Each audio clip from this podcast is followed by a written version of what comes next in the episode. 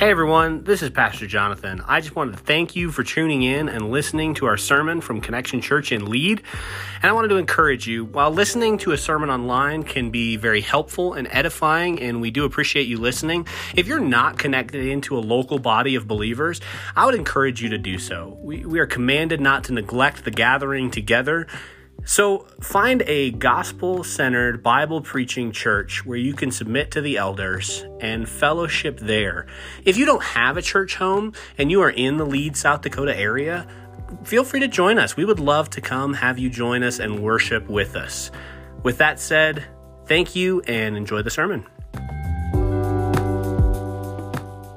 We're going to transition into our time of the reading of God's Word and hearing it preached. Uh, pardon me, I have a frog in my throat this week. The, the smoke and everything has just been hard on me, allergies and all that. So, if I cough a lot, uh, I'm not sick. I promise I will try not to get you sick. At least none of you are sitting in the front row. You know, Baptist churches, we're good. We know you don't sit in the front row. You, know, you just you never sit in the front row, which is good. It's good when the preacher has a cough. So, I hope you bear with me this morning. But this morning, we are transitioning in our study of Ephesians.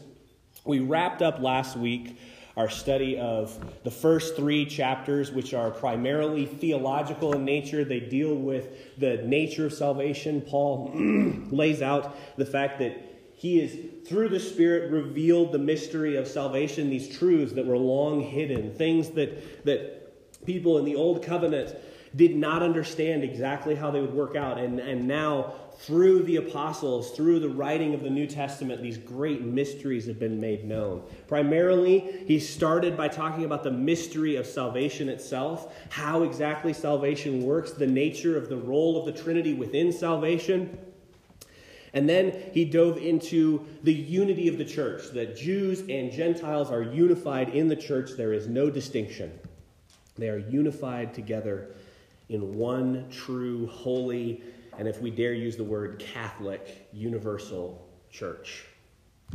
And this morning we are transitioning. Paul has wrapped up that theological section, and we are now moving into the practical application. Paul is now going to apply salva- this, this salvation. What do we do in light of these mysteries? So, with that in mind, I'd ask you to stand with me for the reading of God's Word, Ephesians chapter 4, verses 1 through 16, which says, Therefore, I, the prisoner in the Lord, exhort you to walk worthy of the calling with which you have been called, with all humility and gentleness, with patience, bearing with one another, being diligent to keep the unity of the Spirit in the bond of peace. There is one body and one spirit, just as you were called in one hope of your calling. One Lord, one faith, one baptism, one God and Father of all, who is over all and through all and in all. But to each one of us, grace was given, given according to the measure of Christ's gift. Therefore, it says, When he ascended on high, he led a host of captives, and he gave gifts to men. Now, this expression, he ascended, what does it mean except that he also descended into the lower parts of the earth? He who descended is himself also he who ascended far above all the heavens so that he might fill all things. And he himself gave some as apostles, and some as prophets, and some as evangelists, and some as pastors and teachers, for the equipping of the saints, for the work of service to the building up of the body of Christ, until we all attain to the unity of the faith and of the full knowledge of the Son of God to a mature man, to the measure of the stature which belongs to the fullness of Christ, so that we are no longer to be children, tossed here and there by waves, and carried about by every wind of doctrine, by the trickery of men, by craftiness in deceitful scheming, but speaking the truth in love. We are to grow up in all aspects into Him who is the head, that is Christ, from whom the whole body, being joined and held together by what every joint supplies, according to the proper measured working of each individual part, causes the growth of the body for the building up of itself in love. Behold the word of God. Let's pray. Heavenly Father, Lord, as we transition into this time of hearing your word preached, I pray that you would help these these truths to be near and dear to us. May we take this application that the apostle has given to not just the church in Ephesus in his day, but really as a letter to the entirety of the church. May we take this to heart, and may we walk in a manner worthy of the calling with which you have called us. May we live out our faith. Lord, help us not to be arrogant.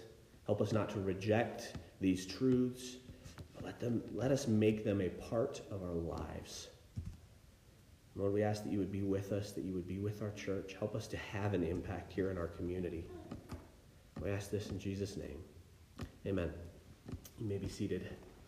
So, really, to sum up this passage, Paul gives this, the saints commands to walk worthy of their calling.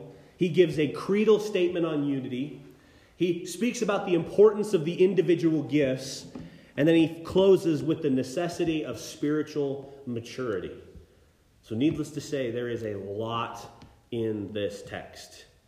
He opens by commanding them to walk worthy of their calling, a creedal statement on unity, and he speaks on the importance of the individual gifting of the church, and then he speaks on the necessity of spiritual maturity. But as we open this, I hope you notice the first word in this passage is therefore. Now, if you spend any time here, you know that that is a very important word. We take notice of, of certain transition words within Scripture. The word therefore is very important. The word but is very, is very important. And, and this, therefore, is Paul saying, in light of everything that I've just told you, remember, he wraps up the last, the last section, you know, with a, with a doxology, almost like he's ending a separate letter. And then he begins here in chapter 4 by saying, Therefore. So, in light of the mystery of salvation, in light of the unity between Jews and Gentiles, in light of everything that Christ has done for you, therefore, I, the prisoner of the Lord, calling back to his previous statement earlier on in chapter 3, he says, I, the prisoner of the Lord, exhort you or command you to walk worthy of the calling with which you have been called with all humility and gentleness, with patience, bearing with one another in love, being diligent to keep the unity of the Spirit in the bond of peace. So, what is Paul calling them to do in light of all of this the deep, rich theology that he has laid out for three chapters? The what that he is calling them to do is to walk worthy of the calling with which you have been called. Walk worthy of the calling. You know, Spurgeon summarizes Paul's words very well. He says, uh, summarizing Paul's words here, he says, You are called to be sons of God. You are called to be one with Christ. You are called to be kings and priests unto God. This is the highest possible vocation that anyone can have. So walk worthy of it. To be called out. This idea of being called. Obviously, it harkens back to chapter 1 when he's talking about the Father calling us out, uh, predestining us. It's, it's, it's harkening back to chapter 2 when you were formerly dead in your sins, but God called you out of that. But really, what it is calling back to is the nature of the word church. I'm not some great Greek scholar, but one thing I do know is that the Greek word for the church is ekklesia. Literally, what that means is the called out ones. The prefix ek, ek means out of, and then kaleo is to call. The church literally means those who have been called out. This, of course, paints an instant image for us of Jesus' words in John chapter 6 My sheep will know my voice. John chapter 6 and John chapter 10, excuse me. Talking about the sheep and, and how his sheep will know his voice in John chapter 10. That we are the called out ones. And I think in our modern context, in our day and age, we, we don't often think of what it means to be the church. To be the church is to be called out of the world. There is a fundamental difference, and that difference is in the work of Christ in our life. So walk worthy of the fact that you have been called out by God, adopted by God, saved from your sins. Well, the immediate question that we have is what does that look like? How do we walk worthy of this? Remember, this is the application section of this book. So Paul gives us five ways to walk worthy of the call. We walk in humility. Verse, uh, verse 2 and 3, it opens by saying, with all humility. Well, really, if you think of it, if you think of everything that Paul has laid out, that we're saved by grace alone, through faith alone, that we were dead in our trespasses, but God made us alive with Christ. You know, if we hearken back to the language that Paul uses, the fact that God is the active party in salvation, we are merely passive within salvation, that God is the one who does the work, so that no one may boast. Paul emphasizes that phrase that we're saved by grace through faith, so that no one may boast. Humility ought to be the most natural response for a Christian. Any Christian who understands the gospel, humility is going to be the most natural response. We are not arrogant. We cannot be arrogant. Pride is openly condemned very vehemently within Scripture because we have no reason to boast in our faith. So we walk with, with all humility, but we also walk with all gentleness. You think of the words of Christ to his disciples to be as wise as serpents and gentle as doves. We are to be a gentle people. We are not to be a violent people. We are not to be an angry people. We are to be a gentle people. We also walk with patience. And I love this. As I was reading through and studying, one of the things that uh, R.C. Sproul points out is that the Greek word here for patience is, oh man, I'm going to butcher my Greek here. This is going to be a terrible pronunciation. Macrothumia. And it means long suffering. The, the, the literal understanding of this word is that it is the opposite of a person with a hair trigger temper. You know, sometimes we understand things better by understanding their opposites. And so this word literally means the opposite of someone with a hair trigger. You know, think of those people who, who just explode with rage and, and fury at the slightest provocation. Those people who are instantly upset and angry about things. This is not what we are supposed to be. We are to be the opposite of this. We are to be long suffering and patient. We should not react in anger and rage at the drop of a hat. We should be patient and long suffering people. We should bear with one another in love. This is the fourth thing bear with one another in love. We are to love one another. Think of the unity that Paul has just dove into in the unifying of the Jews and the Gentile. There are differences between us. Anyone, anyone who has ever worked with any people knows that it is a difficult thing to bear with one another. We are a frustrating people. It's hard to work together, but we must bear with one another in love. And the fifth way we walk worthy of our calling is being diligent to keep the unity of the Spirit. I love that phrase, be diligent. This is an active thing. You know, if we're passive in the life of the church, the church will divide and split. If we are not active in trying to keep the unity of the Holy Spirit within the church, if we are not actively seeking unity within our congregation, we will naturally split and divide. We must be diligent. We must have an active focus to stay unified with one another because people are difficult. This is challenging. It's not easy to be part of a church, but it is important. And if you read these five things, you might notice, if you're familiar in Galatians 5 with Paul's list of the fruit of the Holy Spirit, this might sound very similar. In Galatians 5 22 through 23, it says, But the fruit of the Spirit is love, joy, peace, patience, kindness, goodness, faithfulness, gentleness, and self control. Against, against such things there is no law. To walk worthy of the call is to walk in the fruit that the Spirit of God grows within us. And it looks like humility, gentleness, patience, you know, long suffering. Looks like bearing with one another in love. And it looks like an active diligence to unify the church. These are virtues that we ought to have. So often, we try to look at exterior traits that we might have to see if we're being fruitful. And that's not always a bad test within the life of a church. But I think we need to look deeper. These are not just mere exterior things. This is not just, yeah, I've got a smile when I come to church and I, I greet one another and I say hey and I, I'm happy and I smile. These are internal virtues. These are things that are active within our life. We must take this seriously. So, Paul gives those five things. This is what it looks like to walk worthy of the call.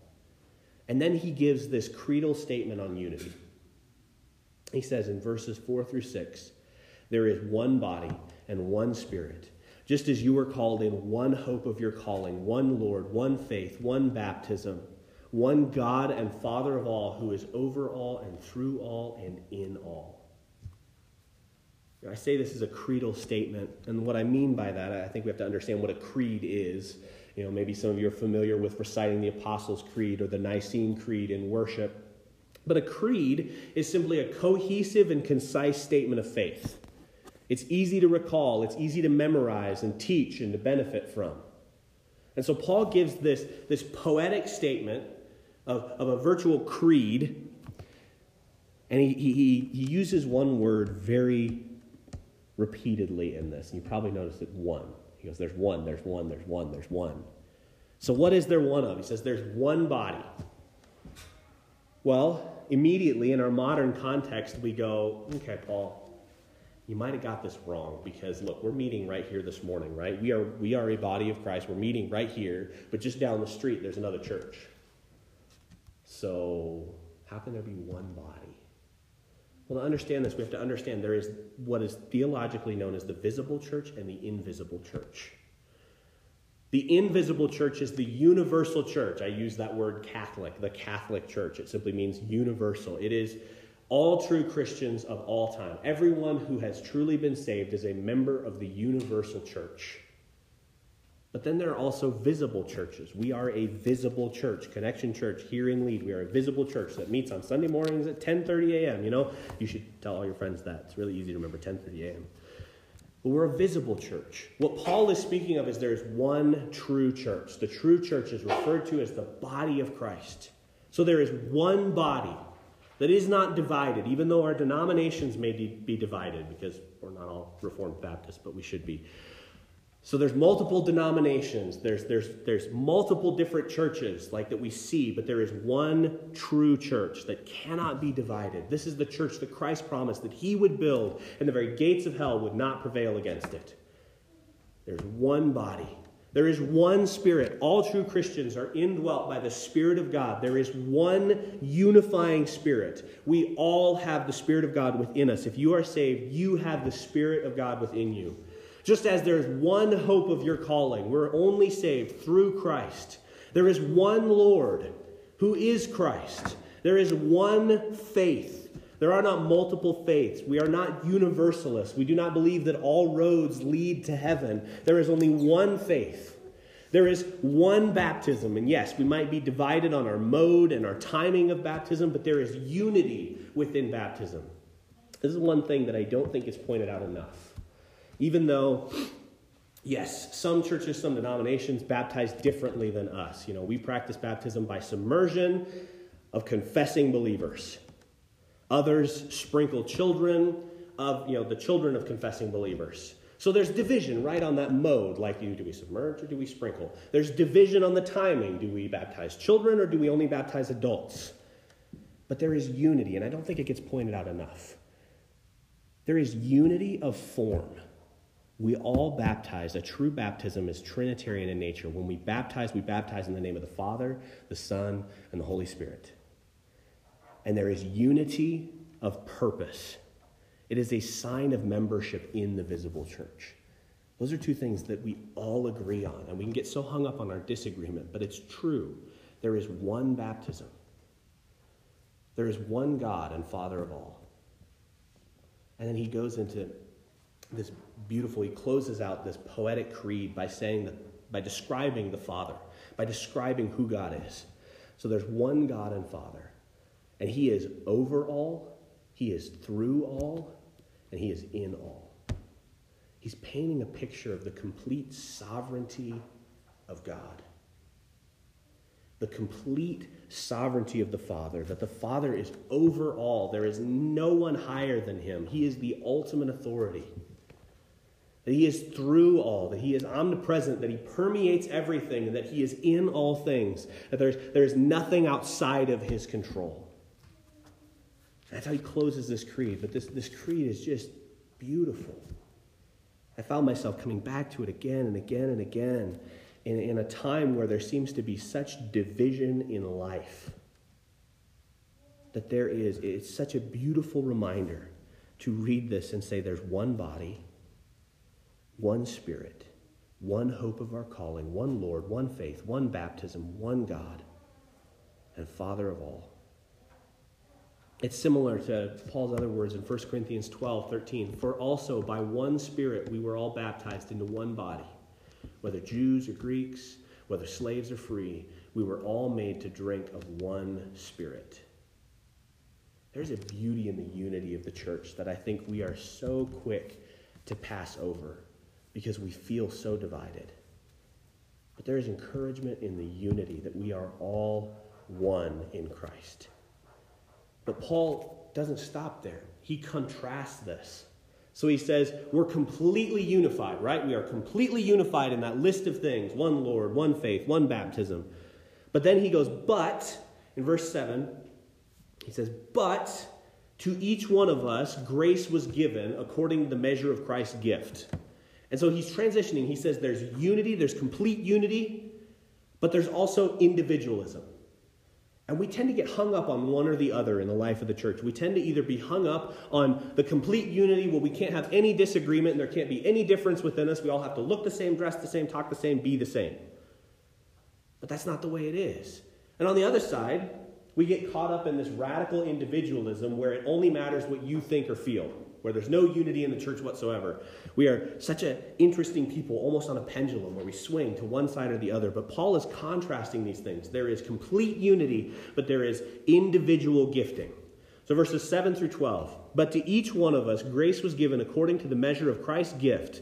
Therefore it says, When he ascended on high, he led captive a host of captives, and he gave gifts to men. Now, this expression, he ascended, what does it mean except that he also descended into the lower parts of the earth? He who descended is himself, also he who ascended far above all the heavens, so that he might fill all things. And he himself gave some as apostles, some as prophets, some as evangelists, some as pastors and teachers, for the equipping of the saints and the work of service to the building up of the body of Christ. So he says complete unity, but then he says to each one of us the individual members within the church. And we were given gifts according to the measure of Christ's gifts. That we were given these gifts according to the measure of Christ's gifts. Now, now some would try and say that, that this is salvific, that's talking about salvation.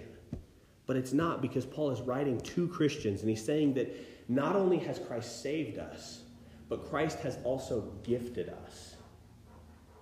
What a beautiful picture that, that Christ not only saves our souls, but he also gives gifts unto men.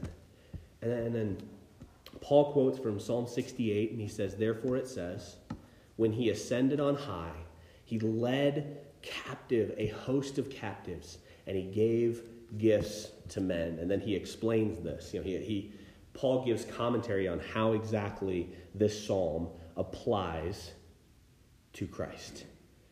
Christ is the one who descended to earth, eternal God, creator of the universe, the one who made all things, humbled himself. Think of Philippians 2. He humbled himself by taking on the form of a servant. He descended to earth. He lived the perfect life, the ministry of Christ. He, he completely obeyed God's law. He was crucified for our sins. He died, and on the third day, he resurrected from the dead. And it says, He ascended in victory. Christ accomplished all that the Father had sent him to accomplish. And he, when he ascended, he ascended in complete victory. And then there's this beautiful phrase, and he led captive a host of captives. Now, when we hear that word captive, we tend to think of it in a negative light, right? Like we tend to think of, oh, that's a negative thing. To be captive is to be a prisoner, is to be a slave, is to be something like that. And, and there is that connotation. It is true within Scripture that we are called the slaves of Christ. But these captives that this psalm is talking about is all of the saved. All of those who have been set free in Christ that he came, those who were captive to their sin, who were dead in their trespasses and sin. Christ descended to earth, and, and, and when he ascended in victory, he led the host of the elect, all of the saved for all time who are freed in Christ. He led us with him. We are seen, again, this is common language in Scripture, that we as Christians are seen as being present with Christ.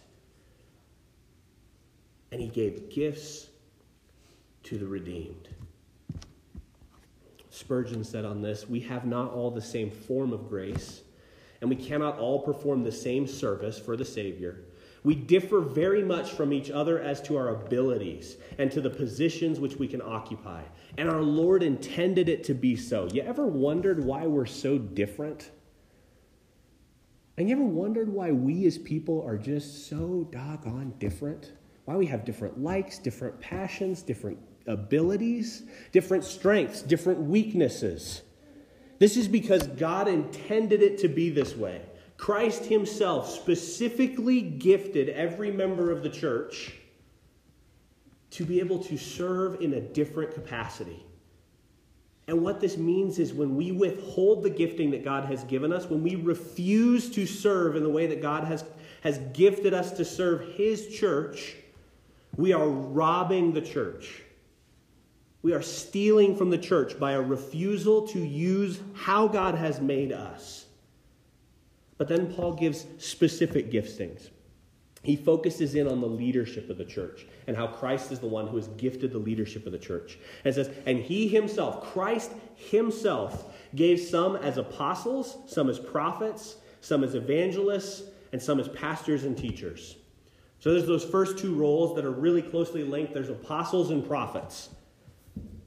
We know even from earlier in this book that they were the foundation of the church. The foundation has been laid. Paul himself says that he is the last of the apostles as one untimely born. So, we in our day, in the 21st century, we don't necessarily have the apostles and prophets with us.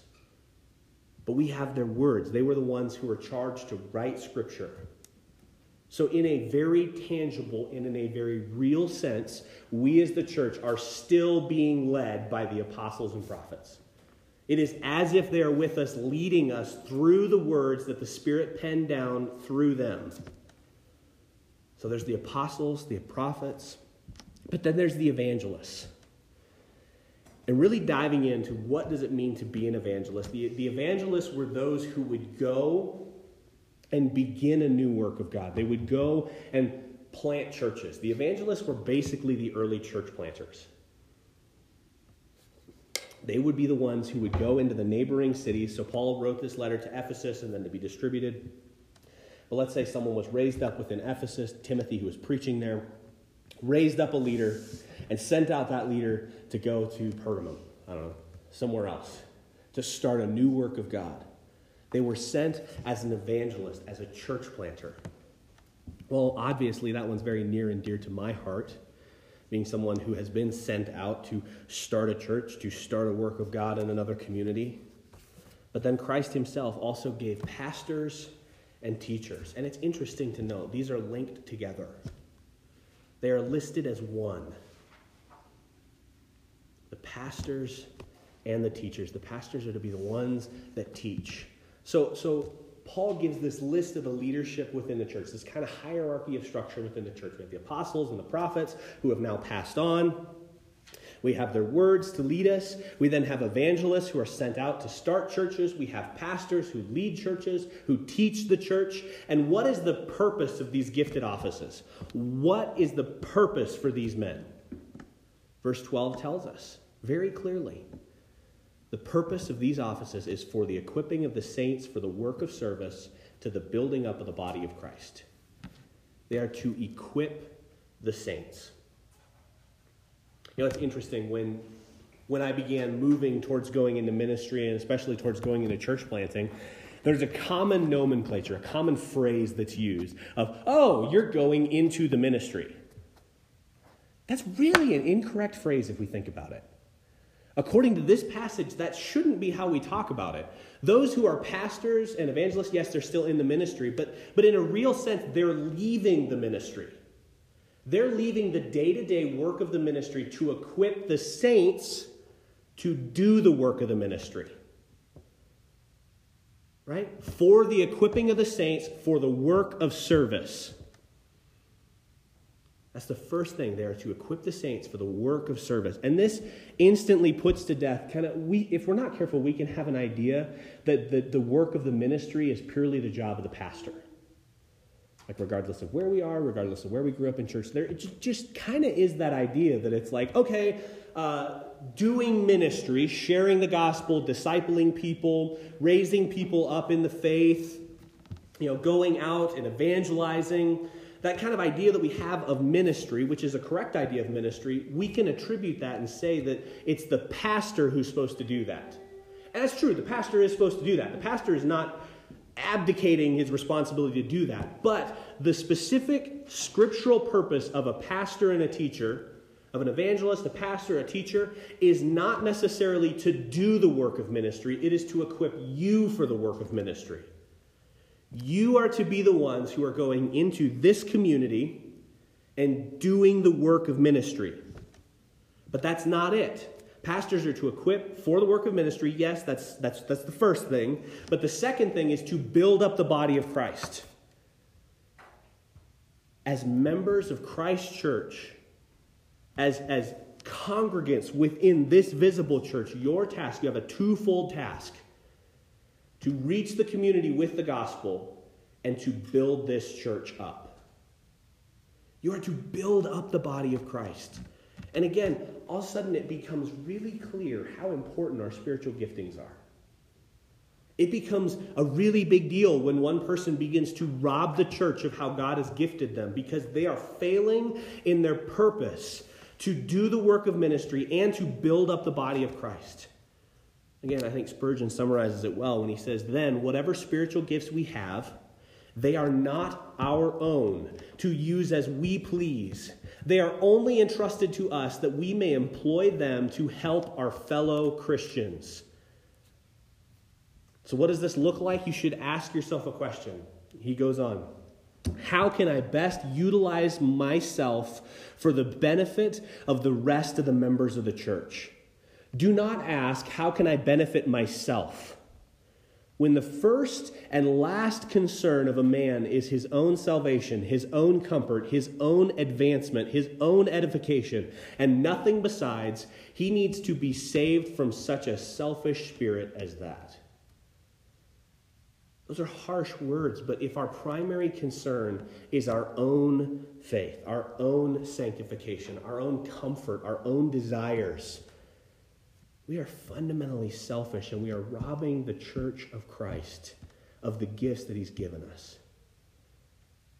We ought to take Spurgeon's advice and ask the question how can I best utilize myself for the benefit of the rest of the members of the church? How can I give of myself for the sake of each other? How can I give of myself to benefit Tim and Char Catherine, Dominique, Bruce. Like, how, how can I give of myself to benefit them? And this is because the, the calling of the church, as one commentator puts it, is to be a mobilized army. We are to be ready. We are to be equipped. We are to be armed in love for one another and a desire to do the ministry. So that is what we are to do. That is what you are to do.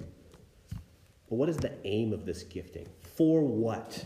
You know, if we're like, okay, we understand what we're to do, we understand how we're to do it, we kind of understand some of the purpose of why we do it, but what is the goal? What are we aimed at? What's our target? Verses 13 through 16 gives us this. Until we all attain to the unity of the faith and the full knowledge of the Son of God, to a mature man, to the measure of the stature which belongs to the fullness of Christ, so that we are no longer to be children, tossed here and there by waves and carried about by every wind of doctrine, by the trickery of men, by craftiness and deceitful scheming. But speaking the truth in love, we are to be grown up in all aspects into Him who is the head, that is Christ from whom the whole body, being joined and held together by what every joint supplies, according to the properly measured working of each individual part, causes the growth of the body for the building up of itself in love. So there's that opening phrase, until we all attain. So here's the mark. Here is Here's the aim. Here's the target down, downfield, downrange for us that we're aiming at to try and get that bullseye. So until we attain what? Unity of faith. So we are to do this. We are to use our spiritual giftings. We are to be built up by the leadership of the church, by the pastor of the church, until we attain doing ministry, building up the body of Christ, until we attain perfect unity. Anyone who has spent more than a day in the church knows that's a difficult task. But we are to strive for this. We are to strive for the unity of the faith. We're to fight for perfect unity. And secondly, for the full knowledge of Christ, which, to sum that up, would be perfect theology. So, what's the long range goal of the church? What's, what is the long range purpose of, of, of doing the work of the ministry, of building up one another in love, of building up the body of Christ? It is to attain to perfect unity together and perfect theology. Those are two very difficult tasks. But that's what we have been charged with. And so oftentimes, you know, especially as you try to be more ecumenical and work together with other churches and different things like that, you, you begin to get questions from people. Well, how can we unify our position on this? Like I talked about the division on baptism, right? Well, how can we unify our understanding of baptism as the church universal? Because clearly that's what we're called to do. I have to say, in all honesty, I have no idea. Because we haven't been able to do it yet, right? We're 2,000 years in and we haven't been able to do that yet. But through the Spirit, through the work of the Spirit in the church, the calling out of the saints, and the using of one another's gifts to build up the body of Christ, I believe we can have that unity. It might not be in my lifetime, might not be in your lifetime. But I believe that we can reach that point. I believe we can reach a point as the church as a whole where we have unity of the faith and full knowledge of Christ. But rather than just giving us these seemingly impossible goals, Paul brings it a little bit more down to earth. He brings it a little bit closer to our feet. So we've got our long range goal. You know, if you've ever gone target shooting and you've got your your, your 800 yard, your 700 yard, your 400 yard, all the way back to your like 50 yard targets. He's given us like the thousand yard shot, right? He's given us that long range goal of unity of the faith and full knowledge of Christ. But then he gives us our 100 yard, 100 yard goal, a little bit easier to achieve, a little bit closer for us to understand. And that is to be a mature man or, you know, mature woman, but to be a mature man in Christ. So, what does that look like? Well, it is the fullness of Christ. It's the fullness of Christ. We are to be image bearers of Christ. So, so, so there's a little bit closer target. We are to image who Christ is in our own life. And how do we do this? We do as he moves a little bit closer, we do it so that we're no longer children. He begins to contrast this maturity and immaturity. He begins to paint a picture of what it looks like to be immature in the faith and what it looks like to be mature in the faith. So, what are we striving for? What's our 50 yard target here? Our 50 yard target here is to no longer be children. Children who are tossed here and there by waves, who are carried about by every wind of doctrine. What we instantly think of, of being immature of the faith, what he's painting for us, the picture he's painting for us, is almost a ship tossed about by the waves. There's no anchor there. It's just being thrown around by the waves. And you think of those Christians, and I think in the immaturity of, immaturity of our faith, I think we can probably all remember times where when someone said something that sounded good, we were like, yeah, that. That sounds good. I agree with that, right? And as long as it kind of resonated with us and sounded good in the immaturity of our faith, if we're immature in our faith, we go, yeah, yeah, yeah, yeah, this guy said this over here, so I'm going to go over here. Oh, no, no, this guy's saying this over here, so I'm going to go over here. And you're kind of tossed about by all these different teachings. And then you're susceptible to false teachers. And this, this passage is the warning within Ephesians. I always say almost every book of the Bible contains a warning against false teachers or false teaching.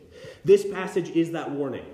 If you're immature in the faith and you're carried about by every wind of doctrine, you are susceptible to false teachers and to clever scheming. Best way I can sum that up when you watch some of the televangelists on TV and they say, sow a seed to reap a harvest, you know, give me a $1,000 and God will give it back to you $10,000. You're like, oh, that sounds pretty good. I'll do that. I can buy a new car, right? Clever scheming, false teachers. You're carried about by every wind of doctrine. So that's what it looks like to be immature. But what does it look like to be mature? So we're not to be immature, we're not to be children. Well, we can kind of take the opposite of that. You know, we can kind of contrast it and go, okay, if that's what it looks like to be immature, clearly maturity looks like having a strong anchor. We're not just being tossed around. And that's very true. We recognize true teaching. But Paul says specifically that being mature in the faith is to speak the truth in love. One of the most dangerous things that I've noticed in the modern church is this, this dichotomy, the separation of truth and love. We kind of view it as, as, a, as a pendulum. You know, if someone says something, say, like, homosexuality is a sin and it's always a sin. We're like, oh, that's true, but man, that's not loving. Like, you're swinging way hard on the truth pendulum, right? But you're not being very loving. And, and we kind of separate these things out. But Scripture doesn't do that. Speaking the truth in love does not mean you're finding that balance of 50%. I'm 50% truthful and I'm 50% loving. To be 50% truthful and 50% loving is to be neither. You, you must be 100% true in what you say and 100% loving in what you say. That's what maturity looks like. Now, we don't get that as people. But I think if we were to say, what does this look like? It looks like loving the truth. If you love the truth, you're not arrogant about the truth. You're not being unloving. You are you're passionate. You're genuine. But you love the truth, and therefore when you speak the truth, you're speaking it in love. Because the reality is, if you're telling someone something true, but it's not loving, if you're doing it in a spiteful, angry, hateful way, it's not actually the truth. You cannot hate the person you're sharing the gospel with. It's not possible. If you do, you're not sharing the gospel. And also, on the other end, if you love someone, you can't lie to them. If you actually love somebody, you will find yourself unable to tell them lies because love is always true. And the truth is always love. Now, a little bit of a caveat the truth doesn't always look loving to us because we've kind of redefined love, right? In our generation, we've kind of redefined love to simply mean what I like. Love simply means a good feeling. If you're in love with someone, it means you get butterflies when you're around them. But biblically, that's not love. Love can be hard. Anyone who has had to have any kind of intervention with anyone on any subject knows that true love, true love, telling someone you're hurting yourself, stop, is hard. It's pointed, it's a smack in the face. But that's genuine love. So, maturity in the faith means speaking the truth in love and growing up into Christ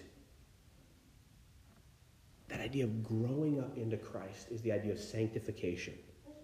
And that's encouraging to me because this is a process.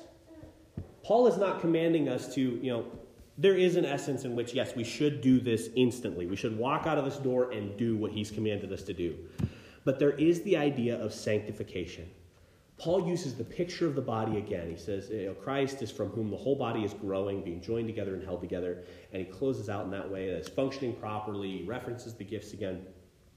But there's this idea of growth. There's a recognition that we don't get it right. We struggle. That idea of speaking the truth in love, a maturity of the faith, being grounded in the faith, is challenging. It's difficult. And it's not something that we necessarily just get like that. We have to grow into it. And I find it really encouraging that Christ is the one. He says, Christ is from whom the whole body is growing. I'm not trying to just well up within myself righteous deeds. They're beginning to grow within us as a church because Christ is growing them. And that's encouraging to me. So when we think about this passage, when we ask the question, what do we do? What, what, what is the application of this passage? Well, one of the reasons I really love these last three chapters in Ephesians is the application is really easy. I can just go, do what Paul said to do. It's a really easy application for me. I don't have to go, okay, here's the spiritual principle. How do we apply it to our lives? This is simple. Just do what's on the page. So, how do we do that? We obey Paul's commands. So, I, your pastor, in light of the mystery of the gospel, exhort you to do these things. Walk worthy of your call. If you wonder what that looks like, it means you walk with all humility. You're not arrogant or boastful. You walk with gentleness. You're not a, a, a, a fighting spirit. Walk with patience. Do not, do not be angry at the drop of a hat. Be patient with one another. Bear with one another in love. When the people in this room, or maybe the people not in this room, frustrate you, be patient with one another. Bear with one another. And bear with one another in love. Be diligent. I commend you to be diligent, to actively seek to keep the unity of the Spirit in the bond of peace within this fellowship. And remember, and I encourage you to confess, confess this creed that there is one body, one spirit, one hope of your call, one Lord, one faith, one baptism, one God.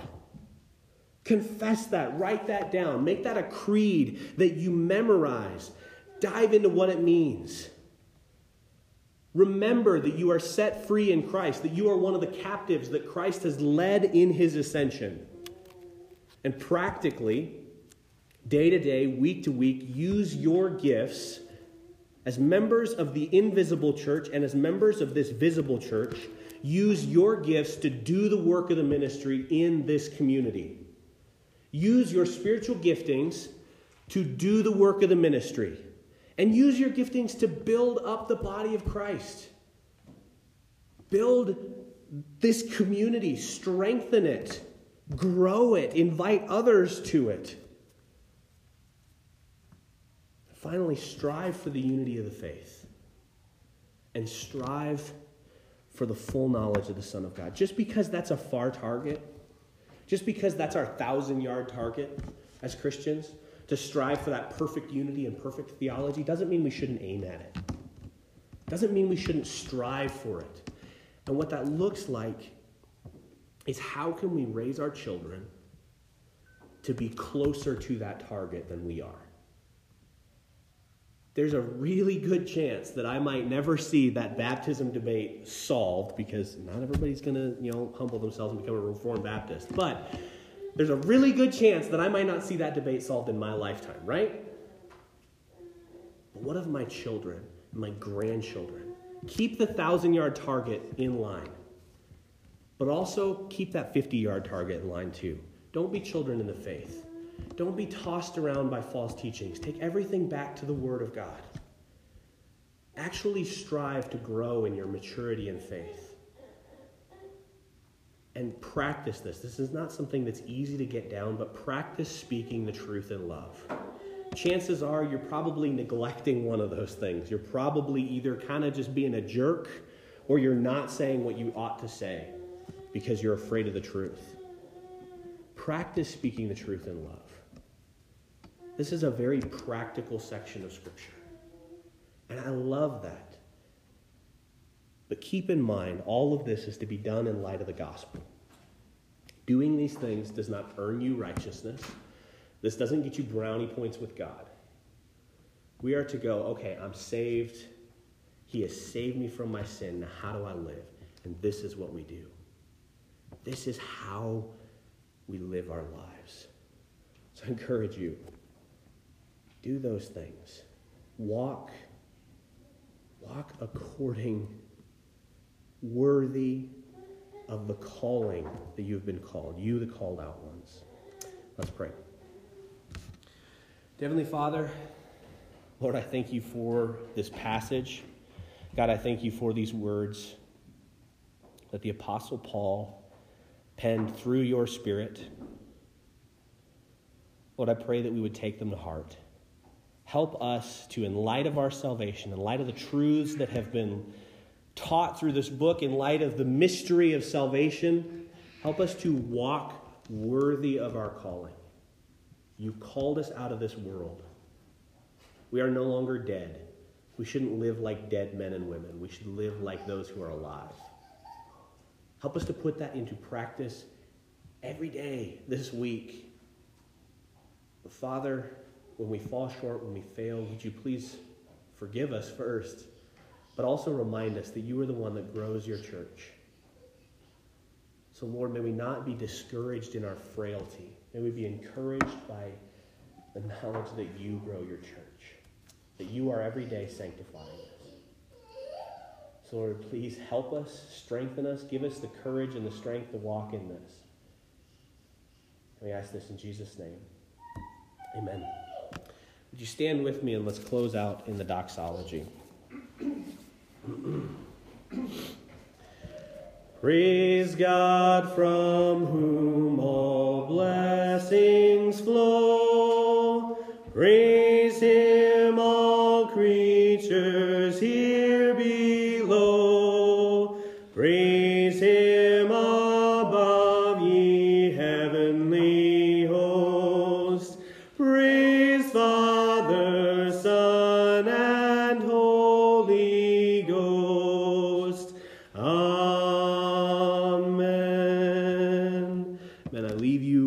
with the words of Paul in this passage. Therefore, I, the prisoner in the Lord, exhort you to walk worthy of the calling with which you have been called.